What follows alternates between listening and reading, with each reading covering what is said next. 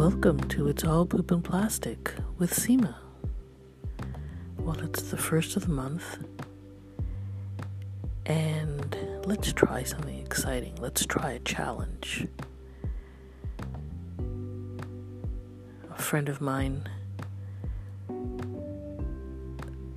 sent me a challenge, 30 day challenge, a few days ago.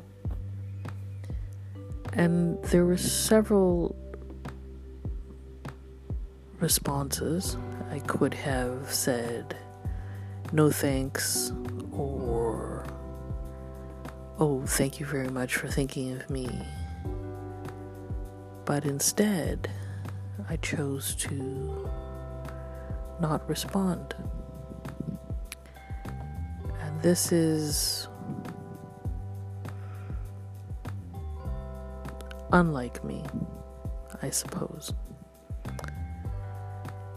So maybe that's what this challenge is going to be like for the next 14 days. I will do something other than what I've been doing and see where that goes. Because you can't keep doing the same thing